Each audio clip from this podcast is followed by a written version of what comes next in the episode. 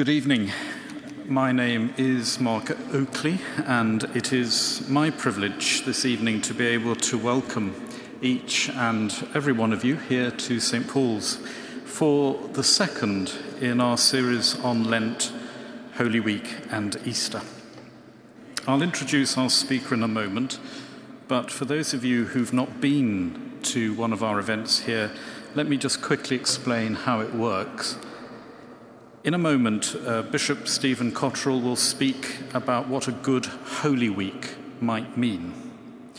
And he'll speak for about 30 minutes or so, and then we will have plenty of time for you to ask questions. Lent is, of course, a time for discipline and self denial, and so if you would focus your questions on our subject for tonight, rather than anything else you might like to ask a bishop of the Church of England at the moment. That would be greatly appreciated.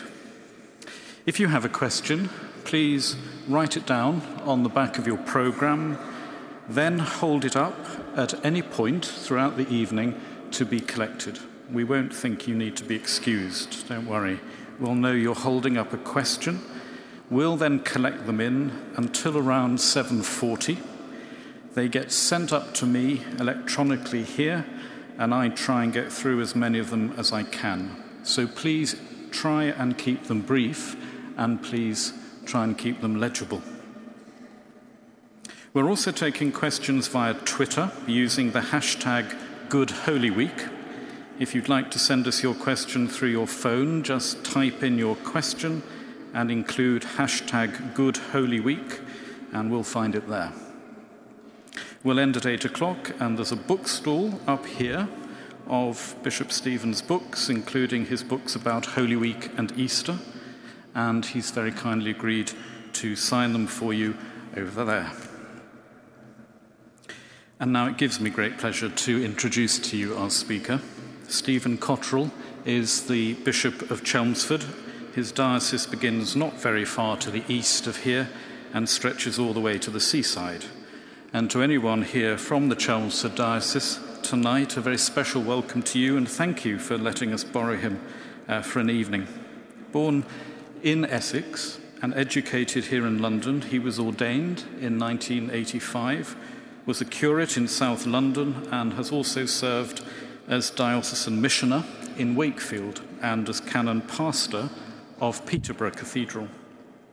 Before going home to Chelmsford, he was Bishop of Reading and he's also been a member of the Archbishop of Canterbury's evangelism team.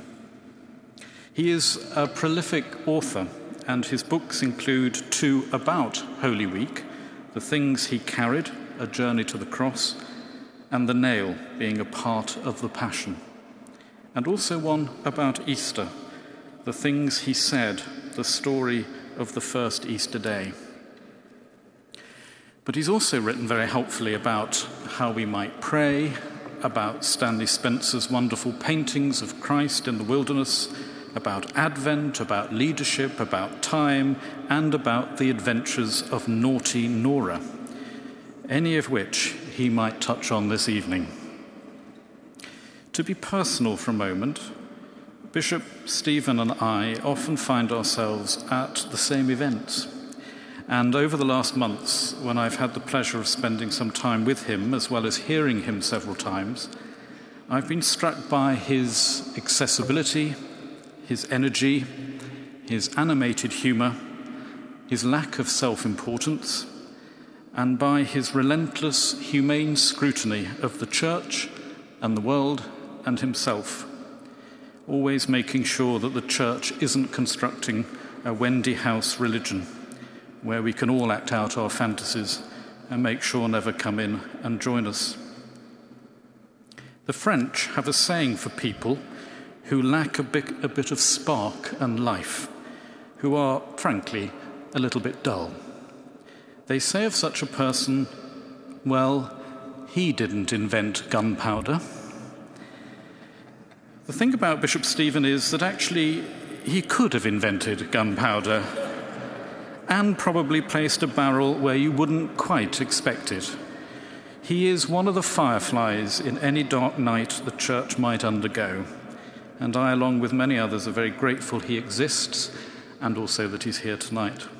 He has said that in order to understand the cross, you need to stand under it, and this has to be done with the imagination as well as the mind, with the heart as well as the head. And we're looking forward to him helping us do just that this evening. So, would you please join me in welcoming Bishop Stephen Cottrell?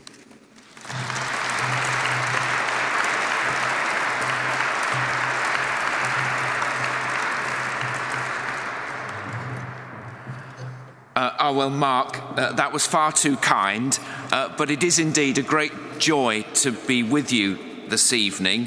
Uh, the, the only thing that's irritated me about this evening is uh, that often when I'm invited to speak, I can go to my cupboard and get out something that I've used before and brush it off and amend it, and off I go. But I've never actually ever spoken about Holy Week before. Uh, so the irritating thing is, I've had to start from scratch in thinking about what I might share with you. So here goes. That was the day they killed the Son of God on a squat hilltop by Jerusalem. So begins Edwin Muir's stark and beautiful poem, The Killing and it's also a good place to start a conversation about Holy Week. Because Holy Week is nothing if it is not a journey to the cross. In the poem, all sorts of people come to the cross the hardened old, the hard hearted young, though in the end they are all disappointed and feel cheated by death. It was not the spectacle that they hoped for. Only the women wait patiently, watching and not moving all day. And the poem ends with a question Did a God indeed, in dying, cross my life that day? He on his road, and I on mine. Now, when the liturgies of Holy Week work well, we are converted. Holy Week is a parish mission every year, drawing us back to the central truths of the Christian faith and to the cross itself. We are challenged to stop and watch and wait. We are reminded of our own death, of our entanglement in this death, and of its implications for our lives. We are invited to respond and how we celebrate Holy Week and how many people join in is itself a sort of spiritual barometer for measuring the health of the church. For if we will not come to the cross, what else are we avoiding? Holy Week draws us back and draws us in.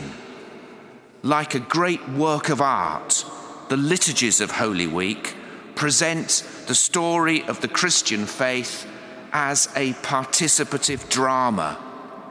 And because the Christian faith is always a story before it is a statement, so the creed itself is deconstructed by the liturgy, laid out and populated through the liturgical drama, and then put back together as a narrative for life in which we are the players on the stage, not just the spectators in the stalls. This is how all liturgy works. This is how belief is inhabited. So, the question for this evening how can we keep a good Holy Week? Well, I have four suggestions for you. Number one, attend everything. Number two, go for broke. Number three, punctuate the liturgy with other voices.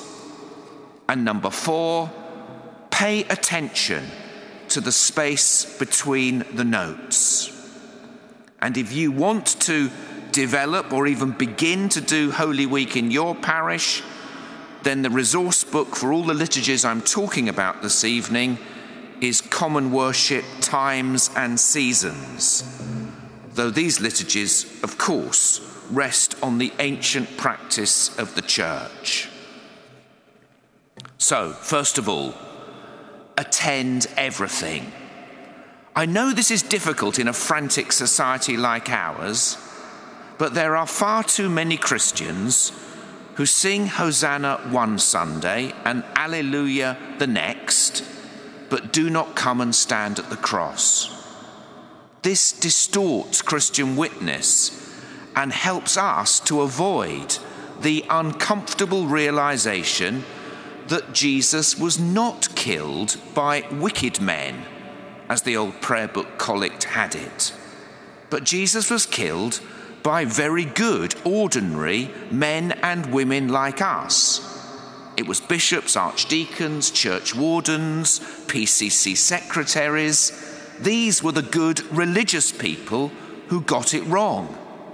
The good people who sang Hosanna and greeted Christ with joy on one Sunday were the same bad people who bade for his blood on Friday.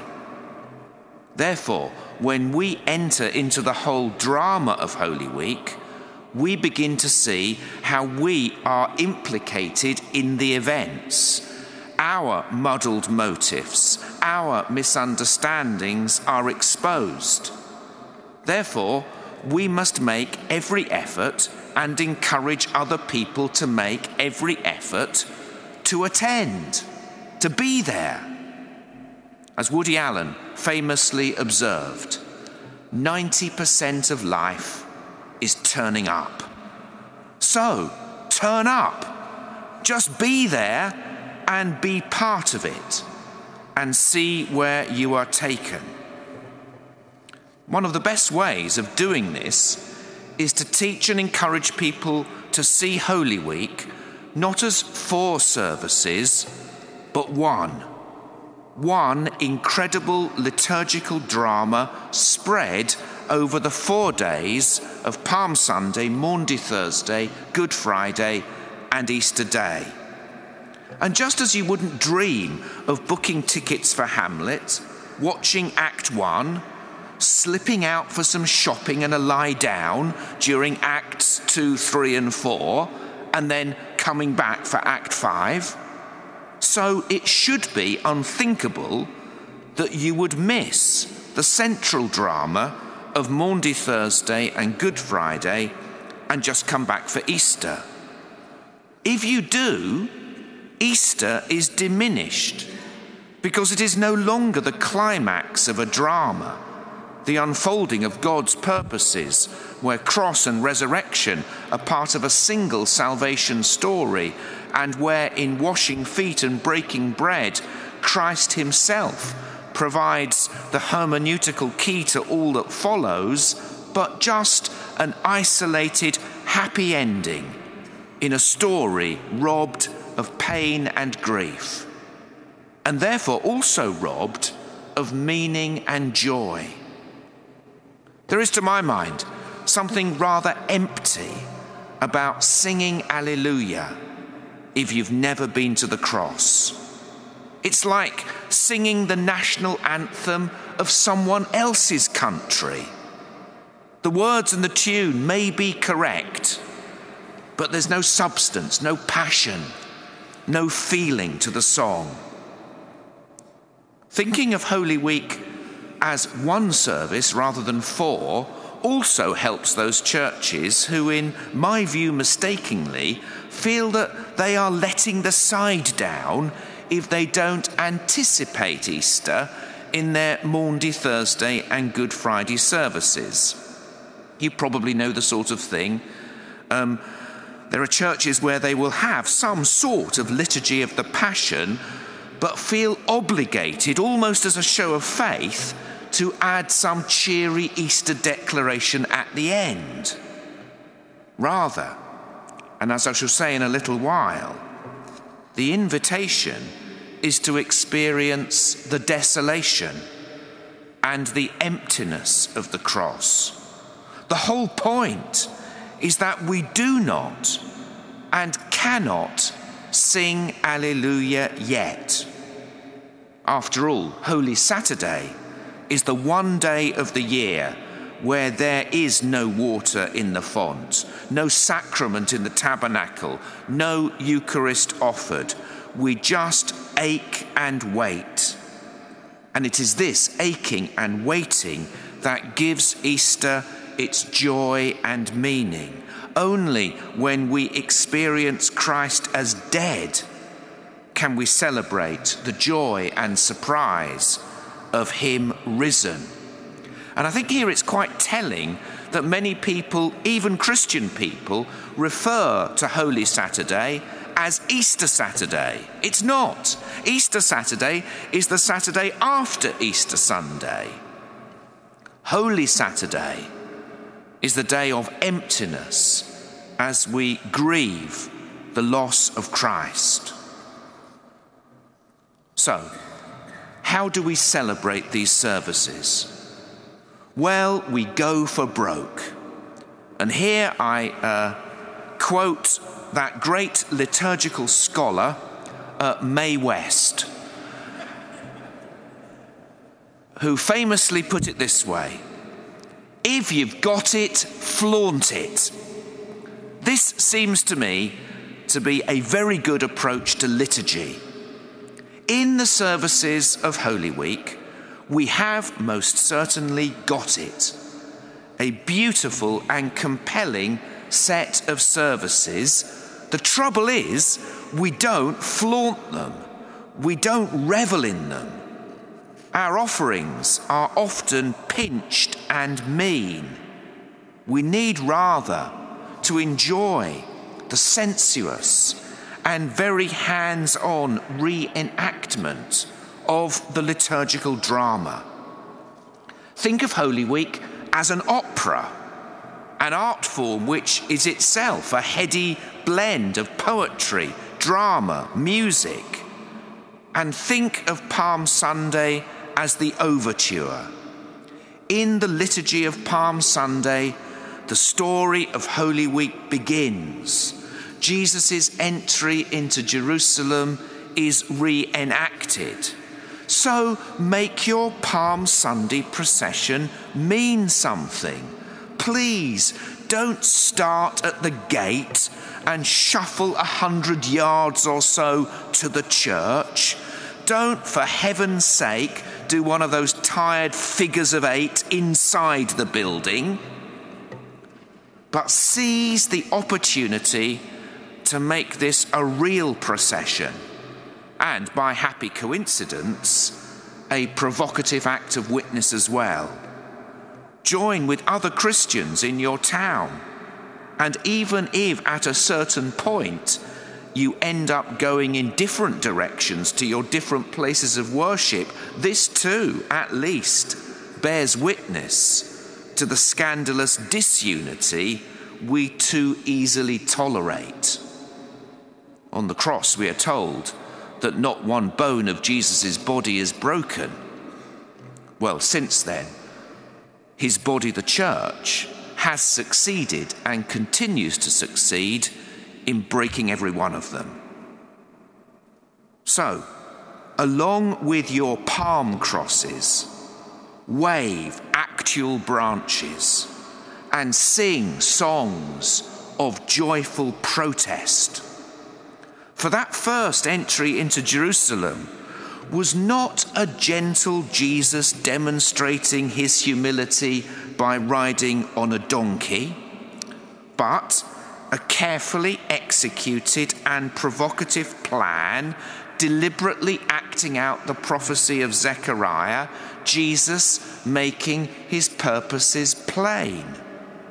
The Messiah is entering into his city. He is coming to the temple. He is bringing in a new order. And it is not as those who sung Hosanna expected, and very few would be able to follow all the way.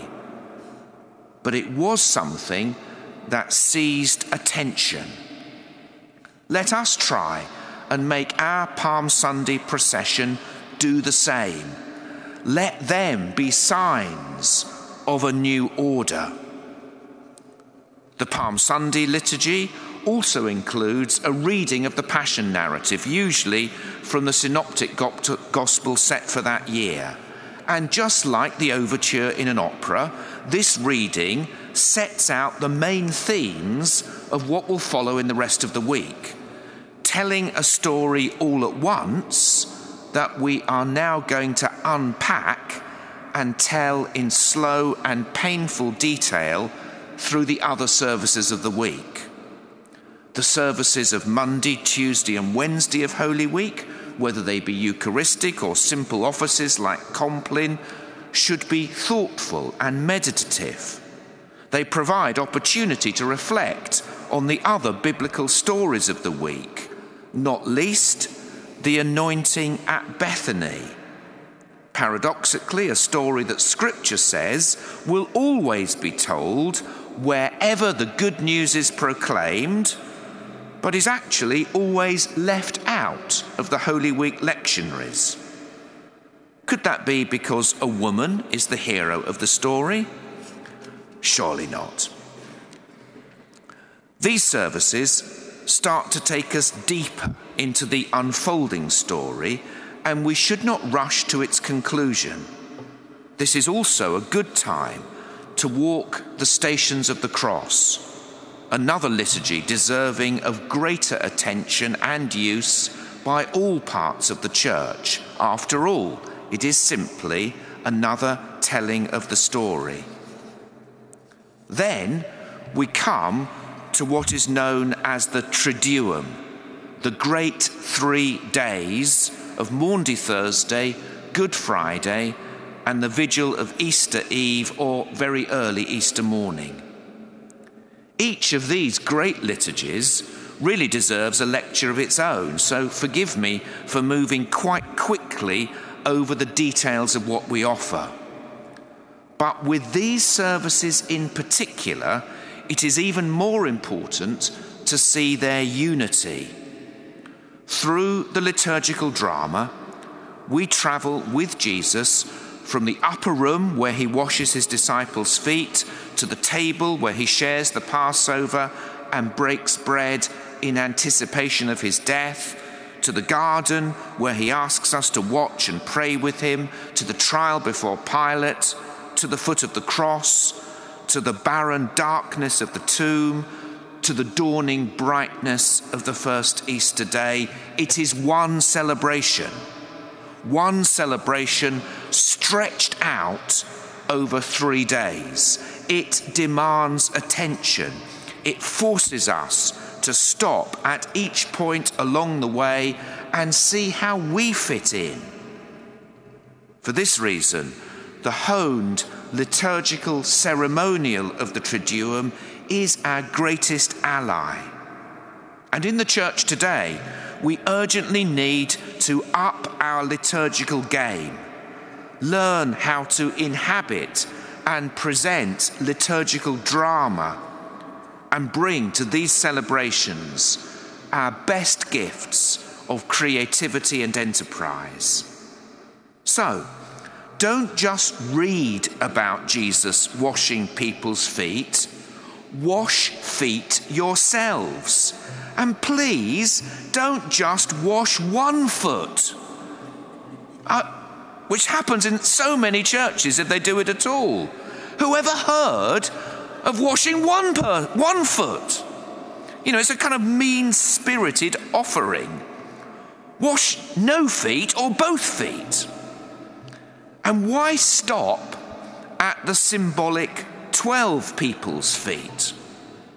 Jesus washed all his disciples' feet and had very little patience for Peter when he tried to refuse the gift.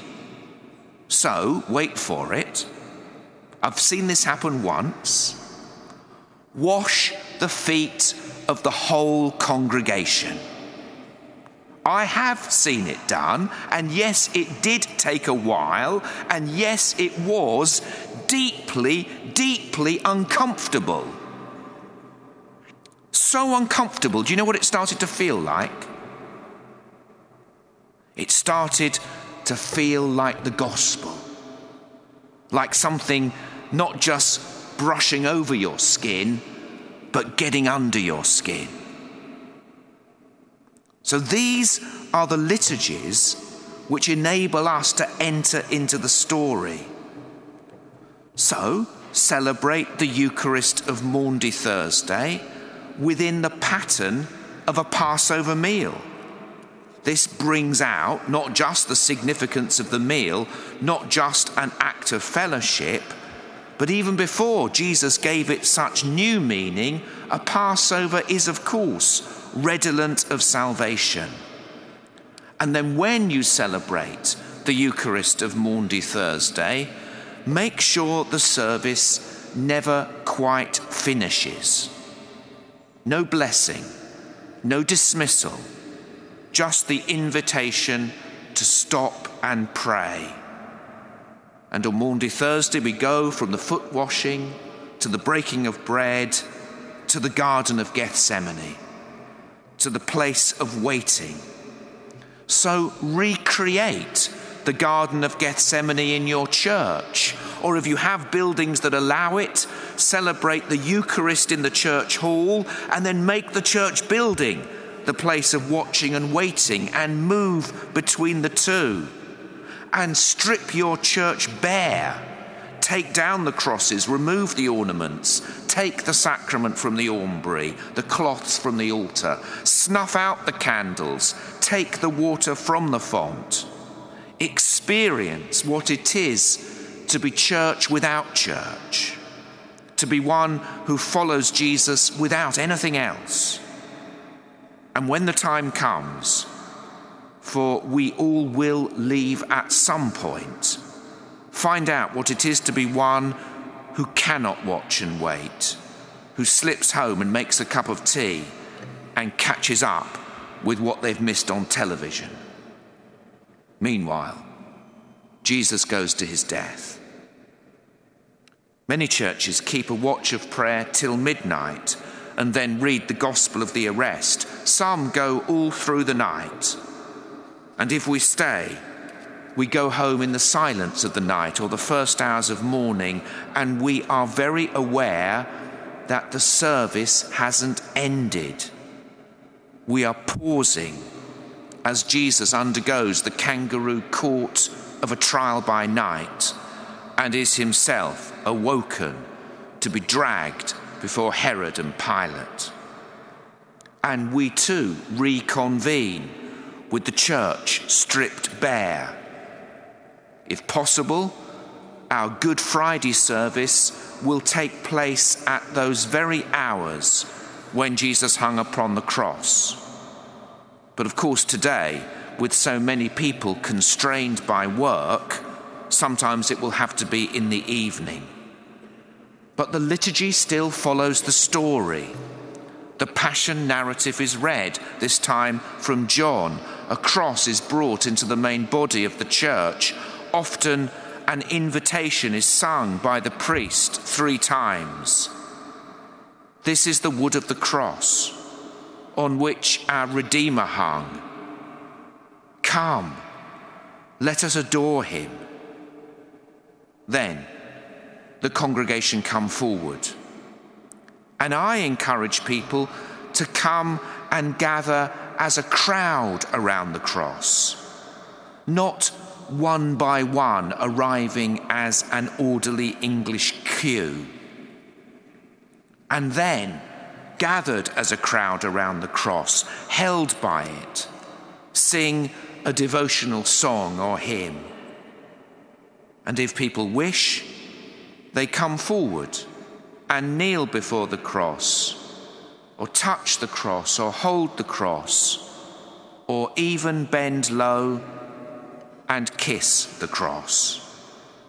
Indeed, as I think back over all the Good Fridays I have been part of as a Christian and as a priest, it is seeing very small children, or those who are very weary, or those who are very old, or those who know what burdens they carry, come forward in such a liturgy and simply kiss. On Good Friday, no Eucharist is celebrated. The bread that was consecrated on Maundy Thursday and reserved somewhere privately through the night is carried to the table.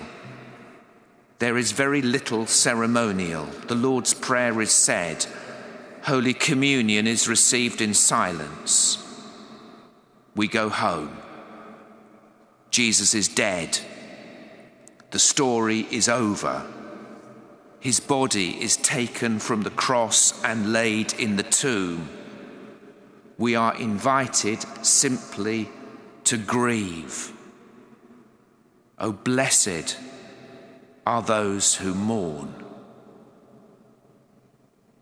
In many respects, these services are perhaps the only ones each year that don't need a sermon. If the liturgy is conceived and celebrated in such a way as the story is told, then the liturgical drama is the sermon, is the breaking open of the word. And I say this as someone who tends to preach at pretty much every service of the year, including the smallest gathering for a midweek Eucharist. I celebrated Mass this morning, there were two people present, I preached. But Holy Week, for me, always feels different if the liturgy is doing its work. But a way of deepening the experience of Holy Week is to punctuate these liturgies with other voices and other stories. So, for instance, I was once part of a church where different members of the congregation were invited to write different reflections as if they were different characters in the story. Then, throughout the Triduum, the action would, as it were, pause, and people would step forward and speak in the first person as if the event had just taken place, which, in a sense, it had. So, at the foot of the cross, uh, so at the foot washing, Peter told us why he felt things were the wrong way round and he should be washing Jesus' feet, not Jesus his. And after Holy Communion, Judas tells us why he's going off to betray Jesus. And at the watch and at midnight, those who fall asleep and those who cannot stay faithful tell us how they are feeling. And at the cross, Mary speaks from the sorrow of the sword that pierces her heart. And the centurion, who both nailed him there, rolled dice for his clothes, and then declared him Son of God, speaks about what it is to see this man die. And Joseph of Arimathea, a secret disciple, and oh, there are still a good many secret disciples around, explains why he asked Pilate for the body of Jesus. In fact, one of the books I have written about the Passion story, The Nail, began as one such Good Friday meditation, with several different people taking parts in the story and one by one justifying their actions and explaining why the death of Jesus shouldn't be laid at their door. The tradition of preaching the cross on Good Friday is particularly important for the Anglican tradition. Often the liturgy I've just described is presented within either a traditional three hours service of other readings and music. One of my other books, The Things He Carried, began life as just such a series of meditations, which I preached here in St Paul's Cathedral on Good Friday 10 years ago an extended Good Friday liturgy is a wonderful opportunity to reimaginatively tell the story and get beneath its skin. It's a chance to be inventive and to use all the arts and all our creativity to tell the story.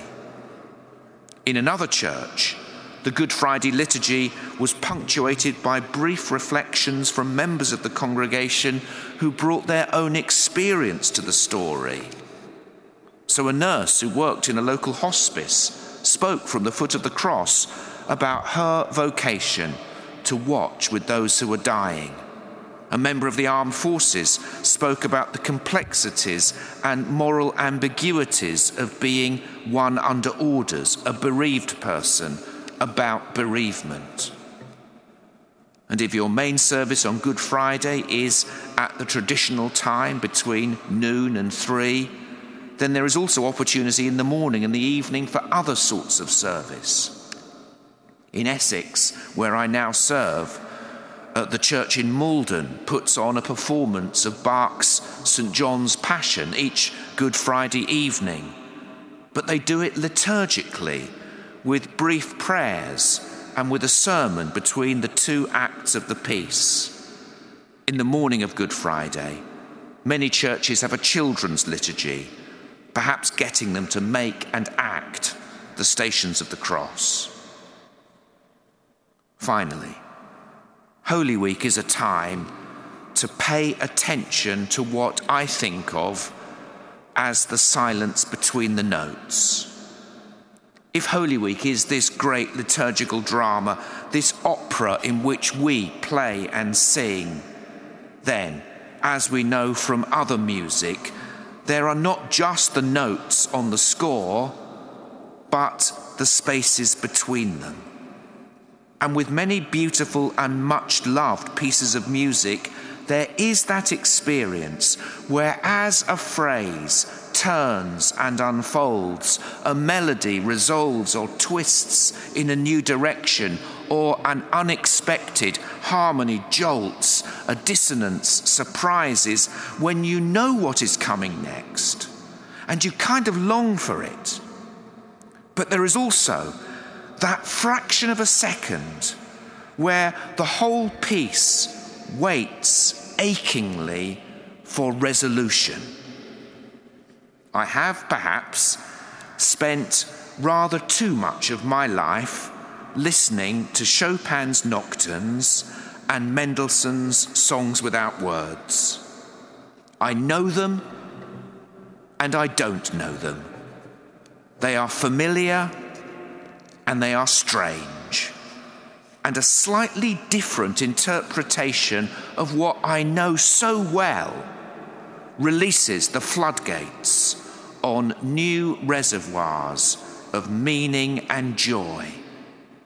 And there is something about that expectant silence before the resolution of a phrase which is not only itself pregnant with meaning, but renders the resolution even more joyful. This is what Holy Week does. So play it slowly. Be open to new interpretations and the sounds of other voices and other harmonies. Don't hurry it. And in the large spaces in between the liturgies, when we go about our business at home or at work, try to practice a mindfulness that keeps you walking with Jesus through the events of the week. Provide congregations with short prayers and readings that can be said in the home each day. Remind them that in the Christian faith, you can only understand by standing under. This is the great mystery. You cannot pick it up and carry it away. You've got to stand there. You've got to receive it. Yes, on that first Good Friday, only a few people could. Those who promised most were first to flee. But let us be those who stand there today, not understanding, but standing under, standing with empty hands and hopeful hearts. For it is only under the cross that we will begin to comprehend its meaning, receive its complicated joys, and then help bear it to the world, not carrying it under our arm, but shouldering it with Christ for the sake of the world. All this is the uncomfortable and beautiful gift of a good Holy Week. And I want, I so much want, to tell you about Easter, but I mustn't break my own deal with Holy Week. I do want to urge you to celebrate Easter late in the night or very early in the morning. I want to tell you about kindling a fire in darkness, of dispelling the shadows of night, of a single light, banishing darkness, and then shared with a swift and glorious luminosity to a gathered crowd of eager and very surprised disciples. I want to urge you to read the scriptures like a nomadic people gathered around a campfire. I want to invite you to douse yourselves with holy water, to baptize and to confirm in the night, and to greet the dawn with a shout of defiant praise. But all that, I suppose, is the subject of the next lecture. So I leave you with the silence of Holy Saturday, the barren day, the day of waiting, the day of no celebration. So here's a tip keep the flower arrangers out of the church for as long as possible. Cleaning the brass and trimming the wicks can wait a while of course, we must make the church beautiful. But there is another beauty we have to enter into first. The beauty of the death of Christ, of his complete identification and sharing in what it is to be human, his lying in the cold stone of the tomb his harrowing of hell and the bewildered grief of those left behind. We need to share this. First, because we know it so well with the deaths and horrors and diminishments of our own living and loving, and the actual death of many loved ones, the many graves tended but also because the resurrection must always be a shock and a surprise. The first piece of a new story, not just the tagged on happy ending of another. So, attend, be bold, be imaginative, tread slowly and have a very good Holy Week. Thank you.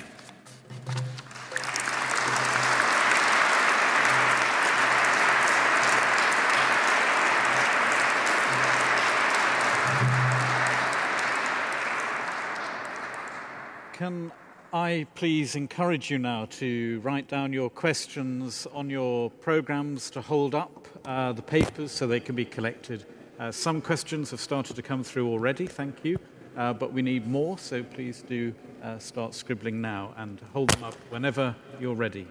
I, I just want to start, if I may. Um, Marcus Borg's famous book on, the on Holy Week, um, he begins that thinking about Palm Sunday, and he talks about uh, the procession of Jesus into Jerusalem. He also, of course, talks about what he says would have been the other procession into Jerusalem on the same day, that of Pilate, the governor, who would have to be in the city uh, when there was so much potential unrest because everybody was coming into the city for Passover. And he would have uh, come in with his soldiers and the, the armor glinting in the sun. That was the one procession full of dust and militaryism, and the other full of dust and a donkey. Mm. Uh, and he he shows how the story, as it were, uh, plays these two against one another. And I was thinking how you've used the word provocative mm. a couple of times.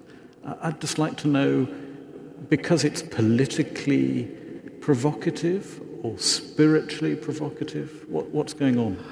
Yeah, I think, I think I, am primarily thinking of, of spiritually provocative. Um, but the, I don't know whether you remember or whether people will remember that incident well, way back, I guess, was it in the 70s or 80s, where um, uh, Michael Heseltine, if anyone remembers Michael Heseltine, famously uh, rose up from the, from the front bench during the Westland helicopter mm. crisis, I think it was, and seized the mace and sort of brandished it Tarzan like about. Um, uh, it was a very powerful thing to do. He, he, he, and he knew, I presume, he knew exactly what he was doing. He, he was taking hold of a symbol of authority which didn't really belong to him and was brandishing it. I think that's a pretty good way of understanding what's going on on Palm Sunday.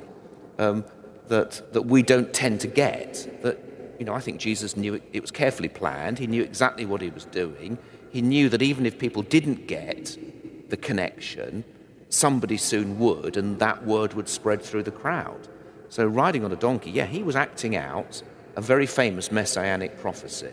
He was making a very clear statement. Not, look how humble I am, look, the Messiah is entering into Jerusalem. So, it would have, yeah, so that was a very provocative thing to do. Um, but I think it was provocative more theologically and spiritually than politically, though it would be a huge danger to separate those things out. Mm. Okay. Well, enough of me. There's lots of questions coming in. This sounds like a question that you might ask of Jilly Cooper. Uh, how do we bring the passion back uh, if we've lost it? Uh, but of course, I think we're play- I assume we're talking about uh, the passion as in a good Holy Week. Um, how, how do we, I mean, I listened to you today and I got excited again. And I thought, yes, yes, yes. But, you know, then you've got to go back to your church. yeah how, how can you bring the passion back if you, if you feel a bit flat? Yeah, I mean, I mean, the word passion is such an interesting word because yes, it does it does mean um, it, probably the word the way we use it most today is we use it's a word we use of love and of lovers. You know, we, we feel passionate mm. um, towards each other and about things. Of course, passion is also used to describe suffering, and passion also think the, one of the literal meanings of the word passion is to be passive. Mm. Um, and all three of those things are true of Jesus in Holy Week. He is the passionate lover, um, he, he is the one who suffers, and he is the one who allows himself to be handed over, and becomes passive, allows us to, to do what we will with him. Uh, so we must get the passion back in all senses of it. Uh, and I think all, uh, my advice would be uh, that Holy Week does only happen once a year, and therefore it's, it's easier to be bolder and more imaginative because it's not like you're changing what you do every Sunday. Mm. We're just saying, look, this is Holy Week, it is special, it is different, it's once a year, let's try something different.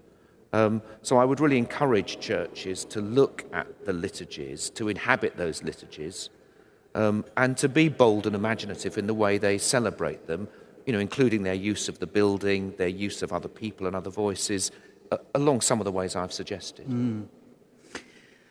Um, if I said to everybody here now, um, here is the news, everybody would sit and tune in their ears in a particular way, ready for the facts. Mm. But if I said to everybody here, once upon a time, everybody would tune in again, but in a very different way, expecting to hear truth in a different form. And there are a couple of questions here about how can we use our imagination? How can we tune in to, and you've used poetry, opera, uh, you, have suggested that we're, coming, we're, we're being invited to live in a poem in the liturgy. But often we come into church looking for information or facts? How can we retune ourselves and be imaginative and creative? As two questions of ours. Yeah. Well, well I mean, first of all, um, one of the ways to understand biblically and theologically what's happening in Holy Week is Holy Week is a series of prophetic actions that Jesus does. It's primarily about what he does, not, not about what he says. You know, Jesus is not in Holy Week actually the great teacher. He is the great prophet. Um, he, he, I've already said entering into Jerusalem is a prophetic action. What does he do next? He goes to the temple and overturns the tables of the money changers. Um, uh, he then washes his disciples' feet. He then breaks bread. And of course, the ultimate prophetic action is he, he, he becomes uh, the, the, the, Passover lamb who is sacrificed. It's, it's actions. Um, and our liturgy is fundamentally, uh, and this is the great Anglican, uh, uh, uh I, I, know I'm on thin ice here. Um, I mean, I, I, I love the language. You know, I'm somebody who loves language, and I love the, the beauty, the prose, and the poetry of our liturgy. But I believe that liturgy is first of all what we do, not what we say. And that's, I think, one of the great mistakes we've made over the years. So there's many clergy who, if you speak to many clergy, sorry, clergy, I'm going to be rude about you for a moment, um, they say they're preparing for the liturgy. What they mean is they've got their head stuck in a book or probably stuck in front of a computer screen. They're arranging words on a page. And, and if a church was ever foolish enough to ask me to come and help them uh, plan their liturgy, the first thing I would do is go and stand in the building with them and say, What can we do to make this building work for us? How could we move within the building? What are we going to do in this building? And how can we do it in a way that all of us are involved in this participative drama? Um, I mean, use a, an example which does come up in the Easter Vigil liturgy, which I didn't speak much about, because I think that might be what's being touched on next time. Um, we've all been to baptism services where the language is beautiful through the, although the Church of England is busy trying to muck it up, but, but the language is through the deep waters of death, you brought your son and raised him to life in triumph. Mm-hmm. Incredibly powerful statement. That statement is accompanied by the server handing the priest a cruet of water like this. Inside the font, there's a little pate bowl, and a few token drips of water are plopped into it you know, if we're going to talk about deep waters of death, let's see and experience some deep waters of death. And we're going to wash feet, let's wash feet. Mm. Um, and let's not do it up the front in the chancel, let's do it. Um, so, yes, as I said, if you've got it, flaunt it. The liturgy can be inhabited, it's deeply uncomfortable to do it. Uh, and then it becomes this drama that we're all part of, and then it starts coming to life. And it's that, I'm not saying we get rid of the words, um, but I would say pay much more attention to the rubrics than the text. The uh, commandment, of course, to wash feet is as strong as the commandment to share bread and wine. And I, I often wonder what the church would have done if it had made it the main Sunday liturgy to, yeah. to wash feet. We would be having arguments over, you know, whether women could wash feet and what temperature the bowl ought to be and yes. how long the towel, perhaps. um, that's a lot about in church, and there are two questions yeah. here I think that are important. One is can we spend too much time in church and not on the street during Holy Week? And the second is you focus on when we're in church during Holy Week. What would you suggest for the times when we're not in church during Holy Week? What can we carry through to those times? Uh, yeah, what a good question. Uh, as I said briefly at the beginning, um, although I've presided at Holy Week a lot and and uh, you know, really do believe that the Holy Week liturgies can be like a mission to your parish. They are converting. Um, I'd never actually spoken about it before, just done it. So, um, so what, but once I started preparing the talk, I, I, thought there's so much more I would like to say. Um, and, uh, and some of the things I would like to say, which I just hinted at, is how we equip people to keep Holy Week in the home. And I think there's, there's uh, there's great opportunity there to do that. Um, Can but, you give, give us one or two? Well, I've always been very moved by how, particularly in other faiths, the Jewish faith, though I see it in, in, in Islam as well, there is a liturgical life in the home as well as mm. you know in, in, in the, in the build, religious building. And I'd like us to, and that used to be the way for Christians. I'd like us to, to recover that, um, the, the use of prayer and symbols and liturgy in the home. But I'm also in, I am very interested in the life of the church on the street in Holy Week. I, I mentioned the Palm Sunday mm. procession as an obvious example of where we can be on the street. The other one that I nearly wrote about, but thought I'm, you know, this is already getting a bit too long, is um, the Good Friday Act of Witness, which is a very um, important part of Holy Week for many of us, which is usually an ecumenical thing, often on, on Good Friday morning. Um, and, and, I've known that done really well and really imaginatively with music and, and mime and drama. You know, I've known it also be toe curlingly and elbow gnawingly embarrassing um, as people just see it as an opportunity to harangue people. Um, but where it's done well, uh, the Good Friday act of witness out on the street is a really good thing to be involved in. And again, it, it's, a, it's, a, it's a blank canvas in terms of what you actually do um, with, with words and music and actions. What do you think about some of the churches that have, on uh, uh, Maundy Thursday, have have taken to the streets to clean people's shoes. Yeah, yeah, exactly. I mean, I, have done I've done that several times. Gone gone out shoe shining on on Maundy Thursday and things like that. I mean, there's a there's an initiative in the church at the moment called Wash Day, which is encouraging people in and around Maundy Thursday to to go and do some small act of service um, around washing. In fact, tomorrow I'm going to go and um, I'm doing a I'm doing a shift in the local church school at dinner tomorrow serving the dinner and doing the washing up afterwards. Um, so I think all those things are really good ways of making the, the prophetic action of Holy Week real for us as individuals and communities. I'm always struck that there are, that there are two bowls of water in this story. There's the one that Jesus picks up, and there's the one that Pilate uses yeah. to wash his hands. And it seems to me that all the way through these days, you're, you're struggling between the two bowls. Yeah of water. Yeah. But I, am interested how people have, have, have, used their imagination and, and tried to get out of the church to do things like the shoe shining yeah. and, and, ashes on the street on Ash Wednesday. It's interesting as well. There's also two, was nothing I nearly spoke about, there's two charcoal fires as well. Yes. You know, there's the, there's the charcoal fire around which Peter denies he ever knew Christ, which, of course, actually, he was being entirely honest, wasn't he? And the one on the yeah, beach. He, yeah, he, you know, he didn't know Christ. you know, exactly, you know yeah. he wasn't actually lying. He never knew him. Yeah. Um, and then, yes, then there's the one on the beach. And what's interesting as well is in the Easter Vigil liturgy, um, and uh, there is a fire. And again, I would encourage churches not to light the fire, light your candle, then go indoors. But actually, got, it depends again on your building, but to light a fire within the building and gather round the fire in the night and read the scriptures around the campfire. And then, you know, your, your sermon's written for you, the two charcoal fires, contrasted and told around the fire.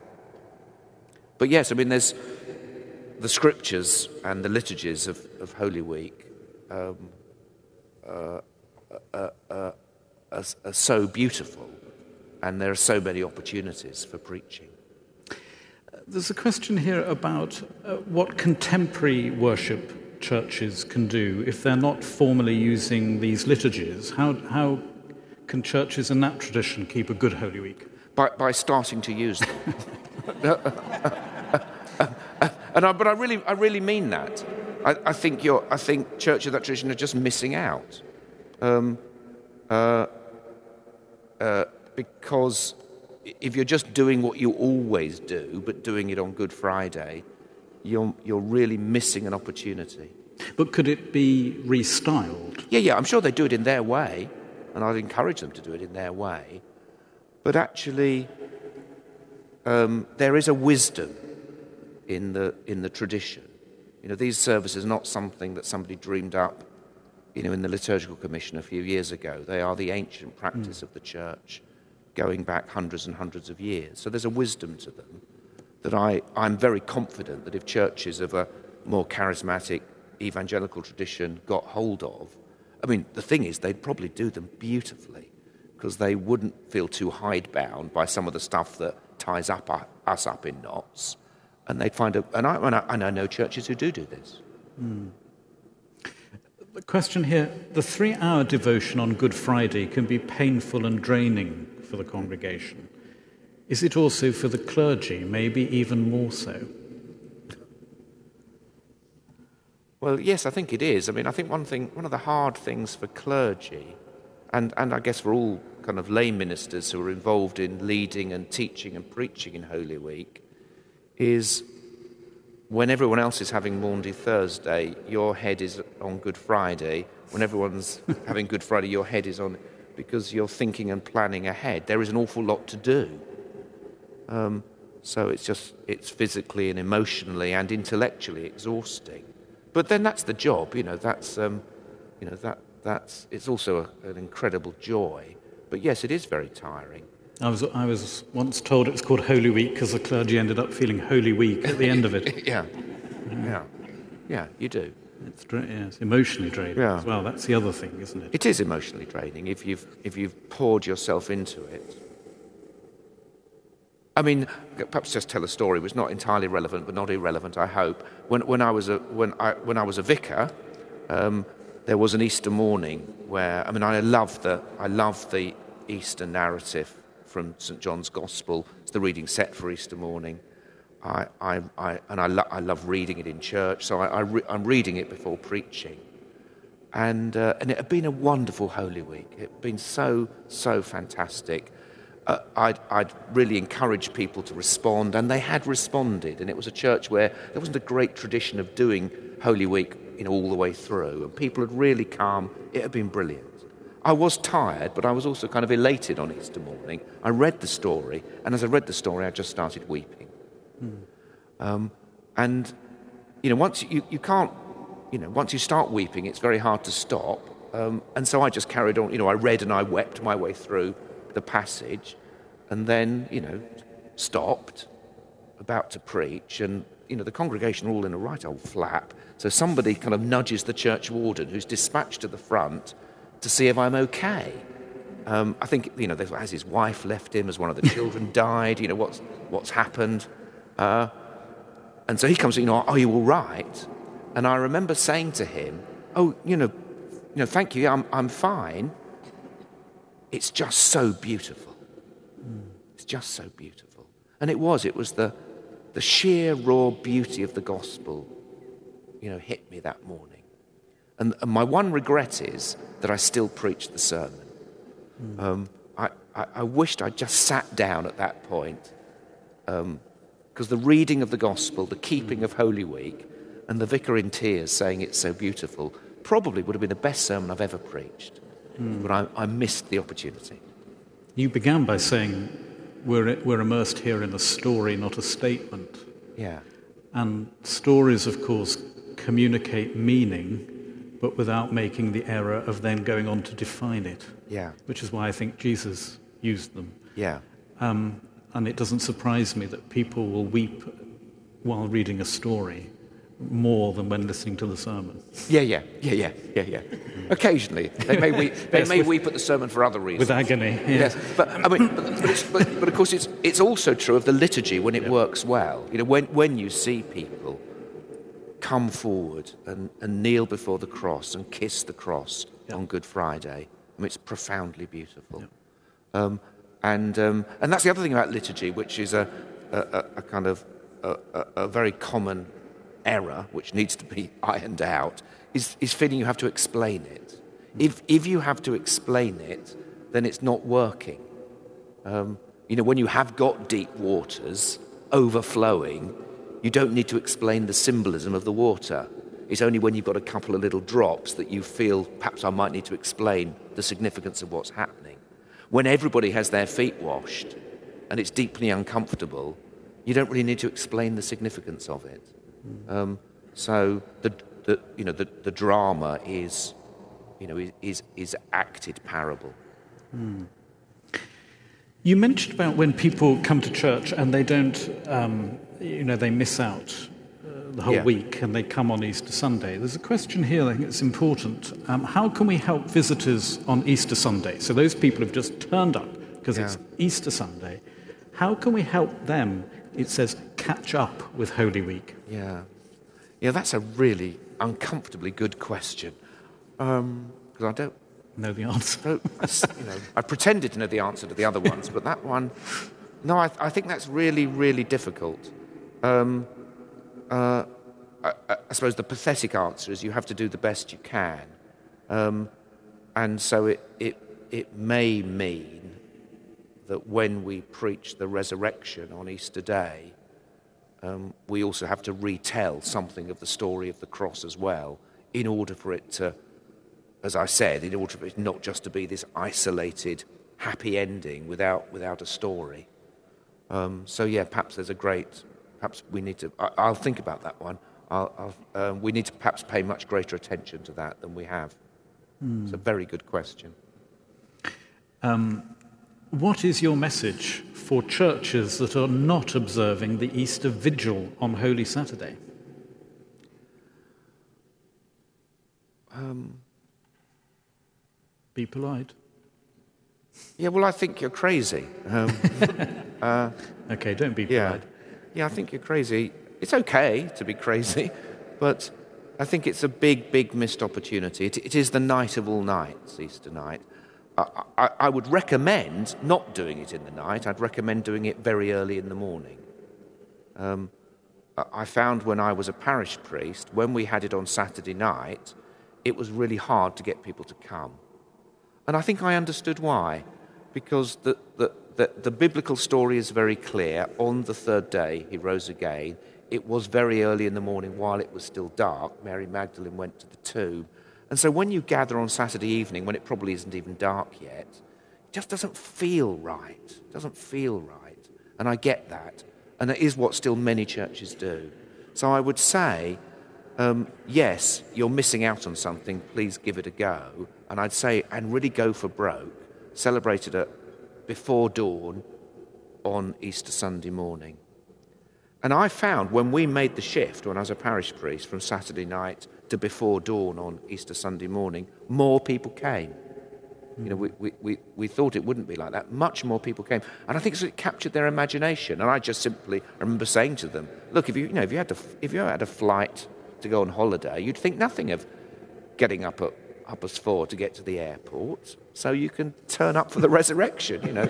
Um, uh, and they did. and they did. Um, and when you time it, we, you know, we would time it.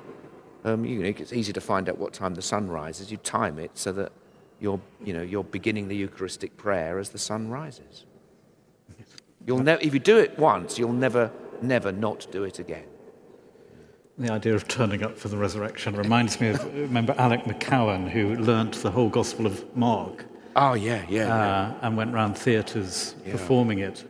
And uh, I asked somebody how they'd enjoyed it, and it, he said it was wonderful, it, it, although it was a little bit odd breaking for a choc ice just after the Transfiguration.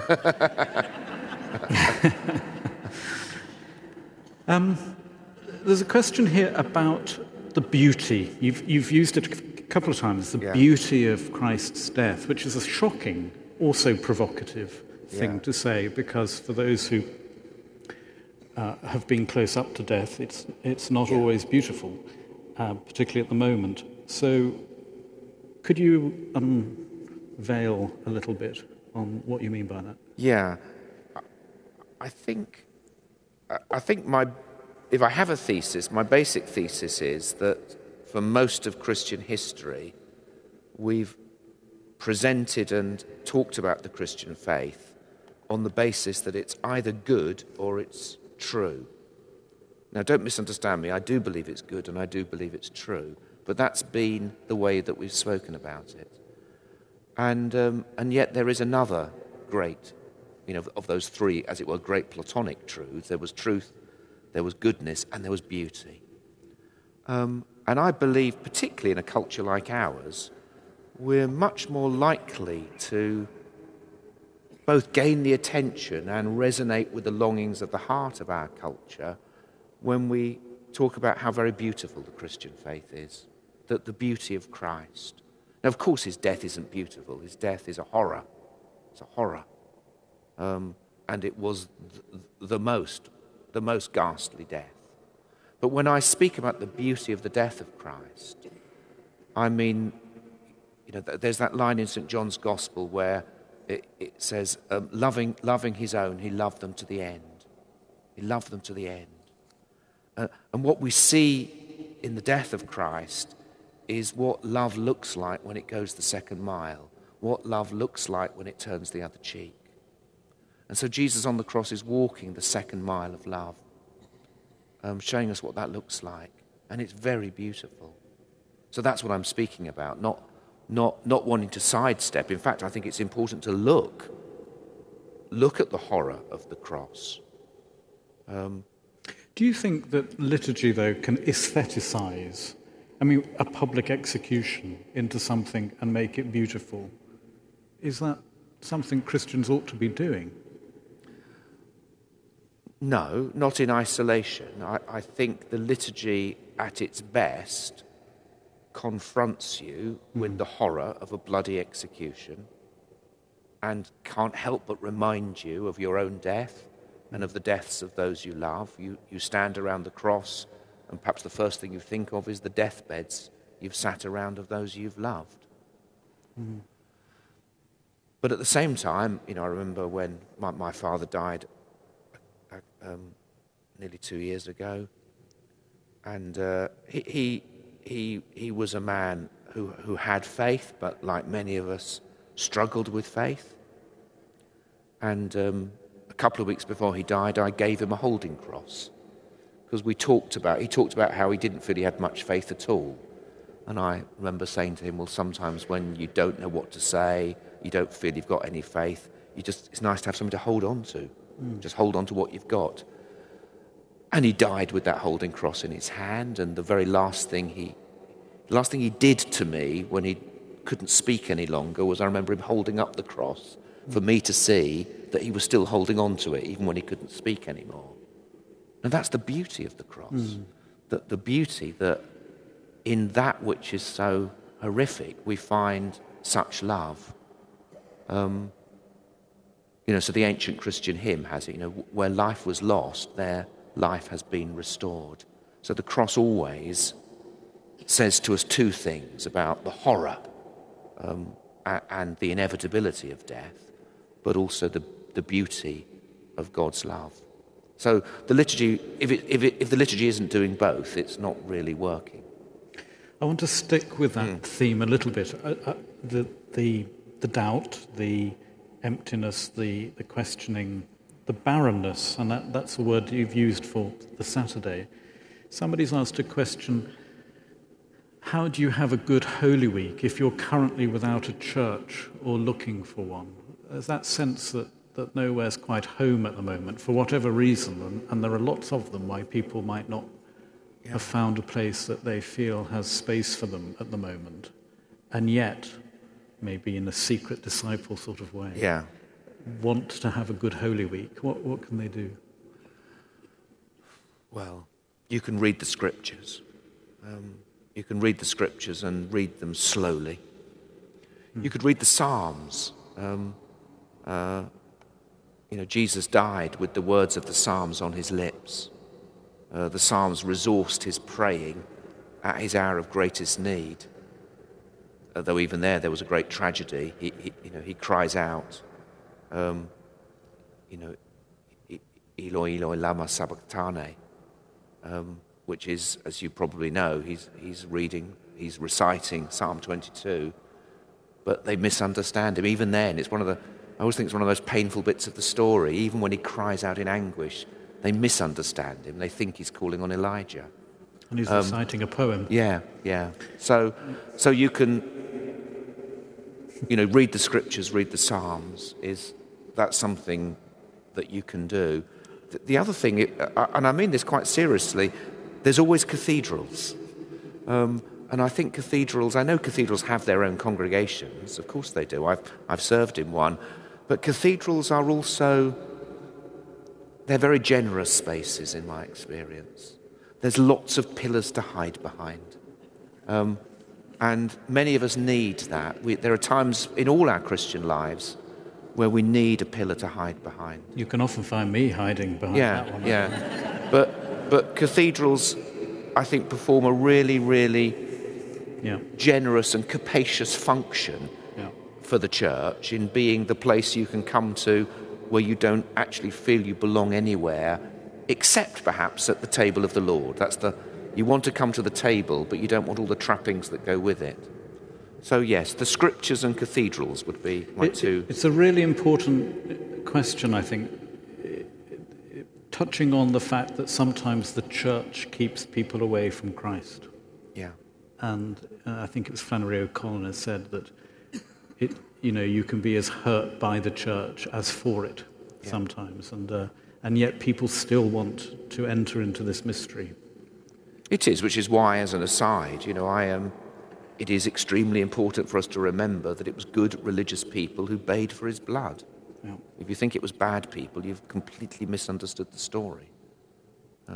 There's a question here about prayer. How can we develop our personal prayer during Holy Week? So you've talked about corporate liturgical prayer. Or- Yeah. Or how can Holy Week help to develop our personal prayer? Oh, I'm not sure I know. Um, it, I mean, it can feed it. Um, the, the liturgies of Holy Week should feed the mind and the heart and the imagination. And in my experience, that always makes prayer a little bit easier when I, when I'm, yeah, when I feel when I feel a bit converted again by the Christian faith. Um, then I want to pray. And, and the thing with all of prayer is prayer, of course, is about our desire for God. The only problem with that is that a lot of the time we don't have any desire for God. Um, and when there is no desire, there needs to be some discipline. Uh, but discipline is hard. So the problem is lots of us don't pray very much at all, if we're honest. So something which converts us will, I think, quite naturally lead us to prayer. I don't think I've really answered that question, have I? I think I've avoided it.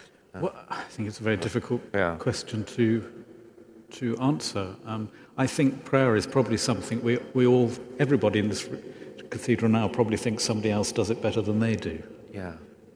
It's quite difficult to. Yeah, I mean, I, I, I believe prayer. I, I think prayer is what God does. That's how I think of prayer. So, my, my working definition of prayer is that prayer is the lover coming into the presence of the beloved and saying, I love you. That's my working definition. So, in other words, it's not me saying stuff to God, but it's God, the great lover, coming again and again into my presence and saying, You know what, Stephen? despite everything, I, I do love you. You are, you are my beloved. And, and I long to give you the affirmation of my love. And, and, and what I call my prayer is simply my response to that great love which I see in Christ. And therefore, in order to live the Christian life, and therefore in order to pray, I constantly need to be converted. You know, you know that's how I see it.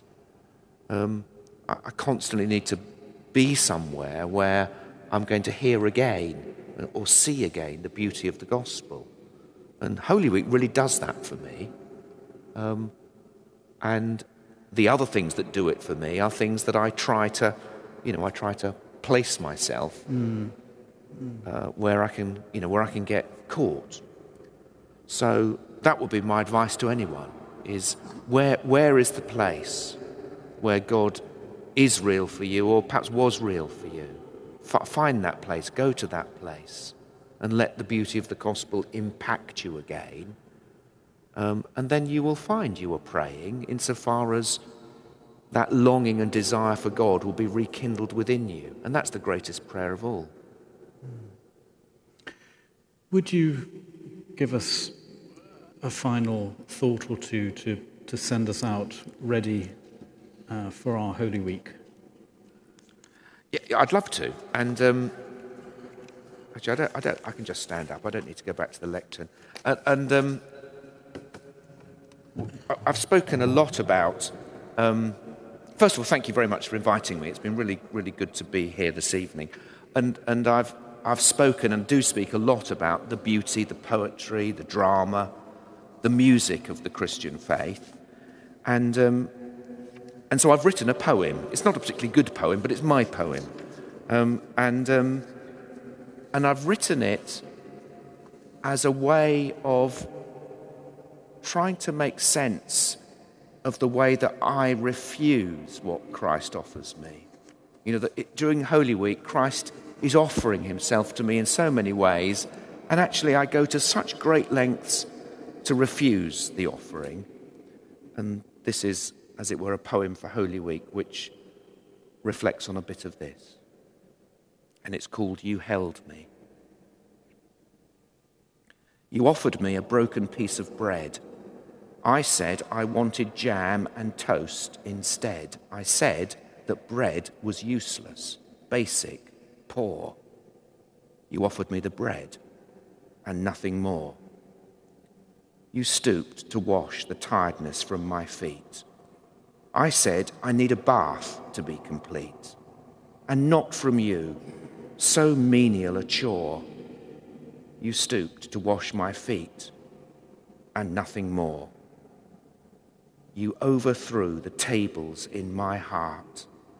I said I like them as they are, apart. I said it politely, showing you the door. You overturned my heart, and nothing more. You held me like an etching in a press. You held me, held me, held me, nothing less.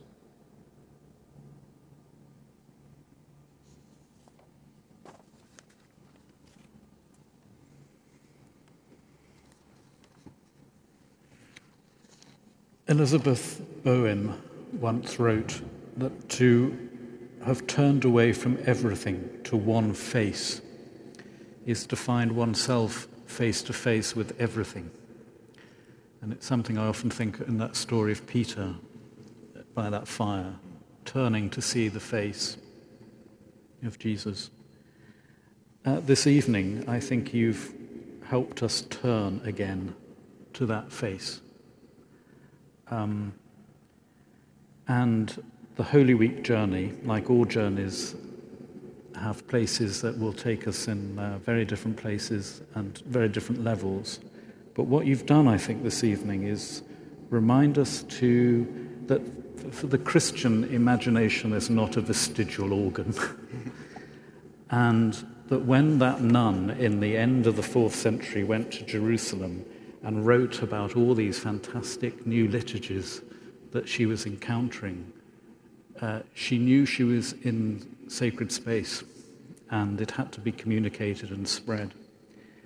Uh, and tonight, you know, you quote Mae West, uh, you've got it and you've flaunted it. and on behalf of everybody here, and for reminding us that this is a gospel that should really get under your skin and not just caress you on your top levels. Uh, I want to thank you on behalf of everybody here because I feel that you've really helped us pack our luggage uh, ready for the journey that is called uh, Holy Week. So thank you so very much.